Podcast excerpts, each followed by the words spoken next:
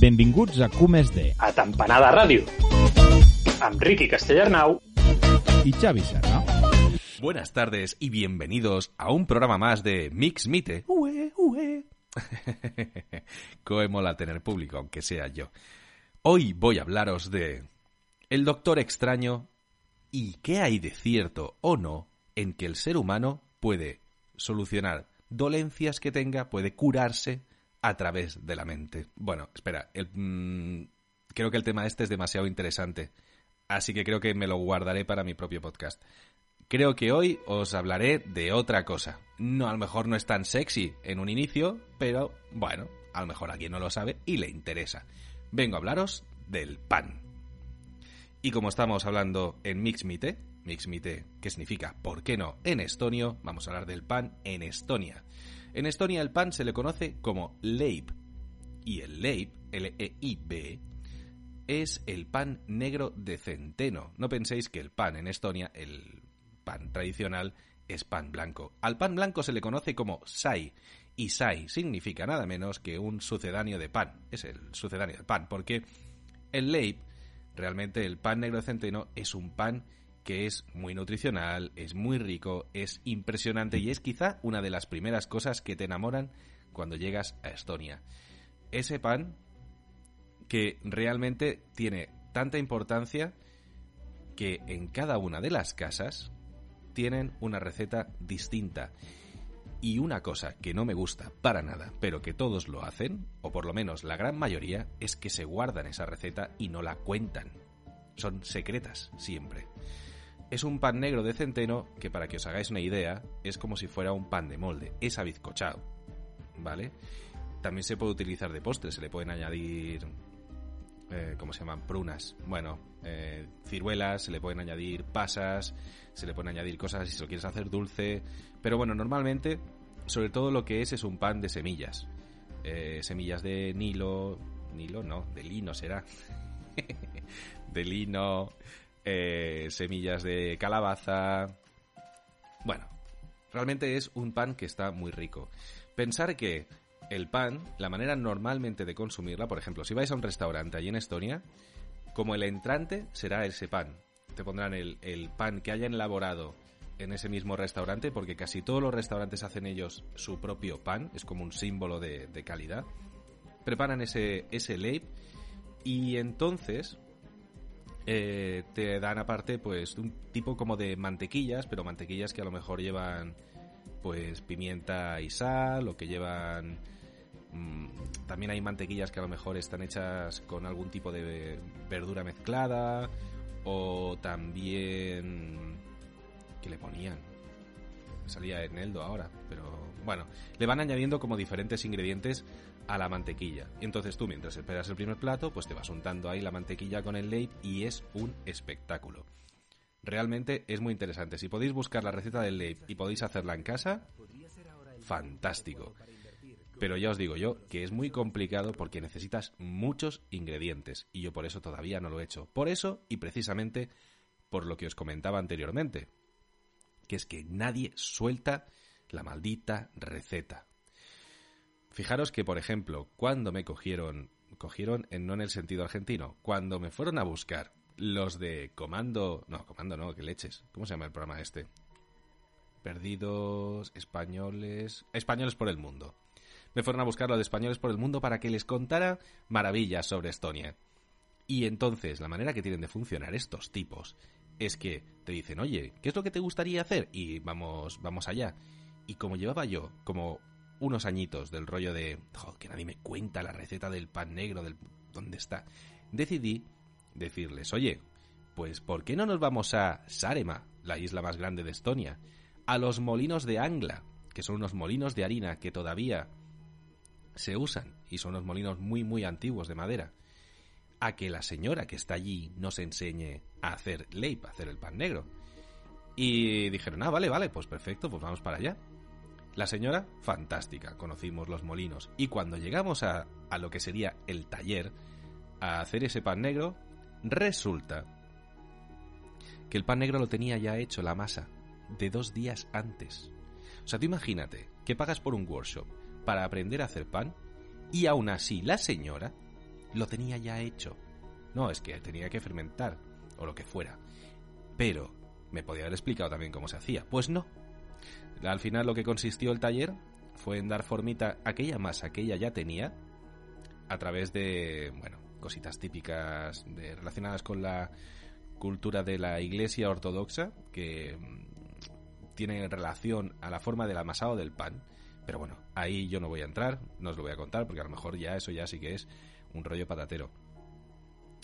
Pero bueno, no me soltó la receta, eso sí, si queréis entrar en internet y buscar españoles por el mundo, me veréis haciendo ese pan, para que veáis que no os engaño, y cantando una canción preciosa como es Con las manos en la masa.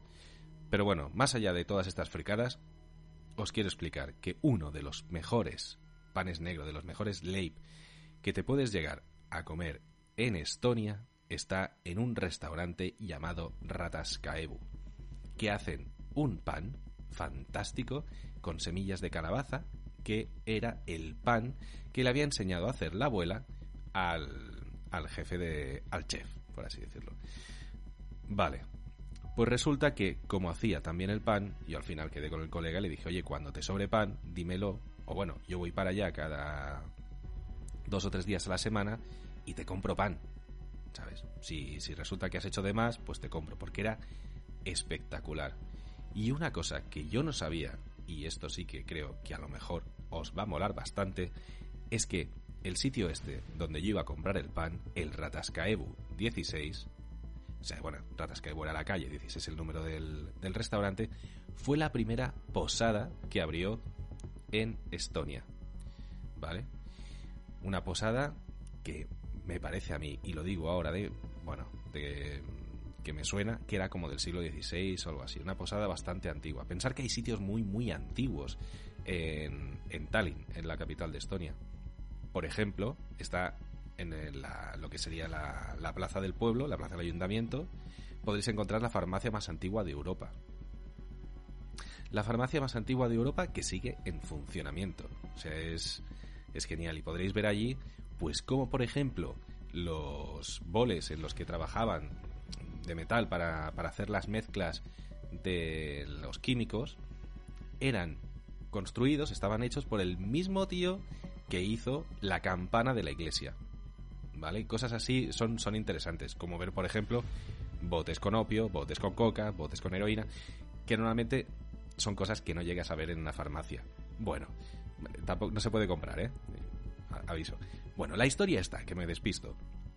Ratascaeu, la posada más antigua. Yo siempre iba a comprar el pan y veía que una de las ventanas, la ventana de arriba a la izquierda, siempre estaba tapada. Estaba tapada con como una tela negra o algo así, no se puede ver el interior. Y llama la atención. Y entonces una cosa que es interesante de esta ciudad de Tallinn es que al lado de las puertas puedes encontrar en metaquilato una explicación de los edificios más antiguos, pues cosas interesantes sobre aquel edificio. Y resulta que en aquel edificio había sucedido algo muy importante que no sé si queda como una leyenda o no. Y la historia es la siguiente. Una noche, en aquella posada apareció un personaje, tapado con unas túnicas, y que pidió que quería celebrar una boda y hacer la fiesta en la parte de arriba, en aquel en aquella habitación que quería alquilar. Le prometió a aquella persona, al, al que trabajaba en la posada, le prometió todas las riquezas, pero con una condición. Nadie podría ver o escuchar lo que sucediera en aquella fiesta, o de lo contrario, aquella persona moriría. El propietario aceptó la propuesta, dijo que vale, que sí, y el personaje aquel, pues se montaron la gran fiesta del siglo. O sea, bueno, tanto, tanto es así, que cuando acabó la fiesta, cuando acabó todo, el propietario llegó y se encontró una habitación totalmente destrozada, una habitación, bueno, no sabían lo que podía haber sucedido allí. La historia es la siguiente, y es que dicen que aquella persona que fue allí a celebrar aquella boda era el mismo diablo. Fue la boda del diablo. Y el mayordomo que estuvo escuchando lo que sucedía murió. Antes de morir, le reveló al cura que realmente eso, que había estado escuchando lo que sucedía en la boda de los demonios. Y hablando de demonios, el otro día, estando con mis sobrinillos, con Aymar y Aran, no estoy hablando de que ellos sean unos demonios, para nada, no tiene nada que ver, pero resulta que, bueno, les digo, venga, iros a dormir, que os cuento un cuento.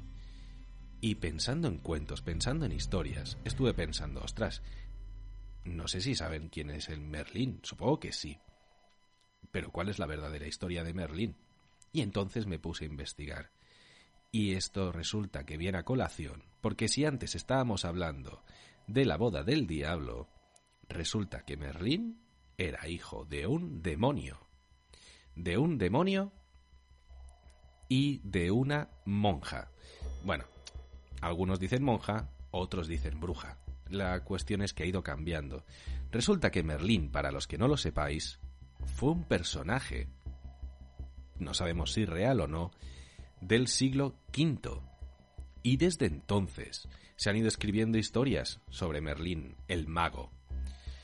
Muchísimas historias que ahora, bueno, no, dan tiempo a explicar porque hay muchísimos libros, tantos y tantas historias se han contado que, por ejemplo, hace un par de años, en 2019, en la, en la Universidad de Bristol, descubrieron unos textos nuevos del siglo XIV sobre Merlín, que daban más explicaciones alrededor de algunas de las partes de su vida. Es interesante, Merlín tenía un montón de poderes, tanto es así que, como ya hablamos en algunos episodios anteriores, ¿qué pasa cuando hay un personaje que tiene poderes, un dios o cosas así? O sea, un dios o o algún personaje de estos místico, un ser mitológico, pues que de repente llega Marvel y lo copia, ¿vale? Y se lo hace suyo. Pero esto va más allá. Porque también DC se cogió a Merlín, cogió también cómo pillar y utilizarlo, ¿vale?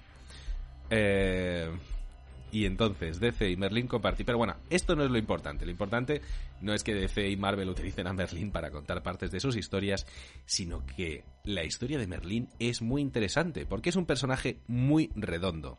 No sé si habéis visto la serie de Wire.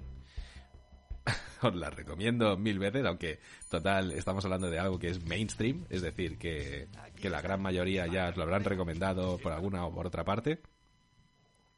Pero la historia de, de Merlín más o menos sucede en ese nivel. En el nivel de un personaje muy, muy redondo. Em, la historia de Merlín es la siguiente. Y os la voy a contar. Em, en este caso, cogida directamente de la Wikipedia. Y es simplemente porque la Wikipedia eh, está muy bien explicado. O sea, he estado dándole vueltas de, uy, ¿cómo podría explicar mejor la historia esta? ¿Cómo podría, yo qué sé, novelarla de alguna manera así para, para el programa de hoy? Pero, bueno, novelarla, se me va la olla. O sea, hacerlo como un cuento corto. Pero he visto que la Wikipedia está fantástica y solamente os voy a relatar una de las partes que para mí es más interesante y es la parte del principio y la parte del final, porque la del medio os la conocéis. Ya sabéis que hay el Rey Arturo, Excalibur, Camelot, bla bla bla.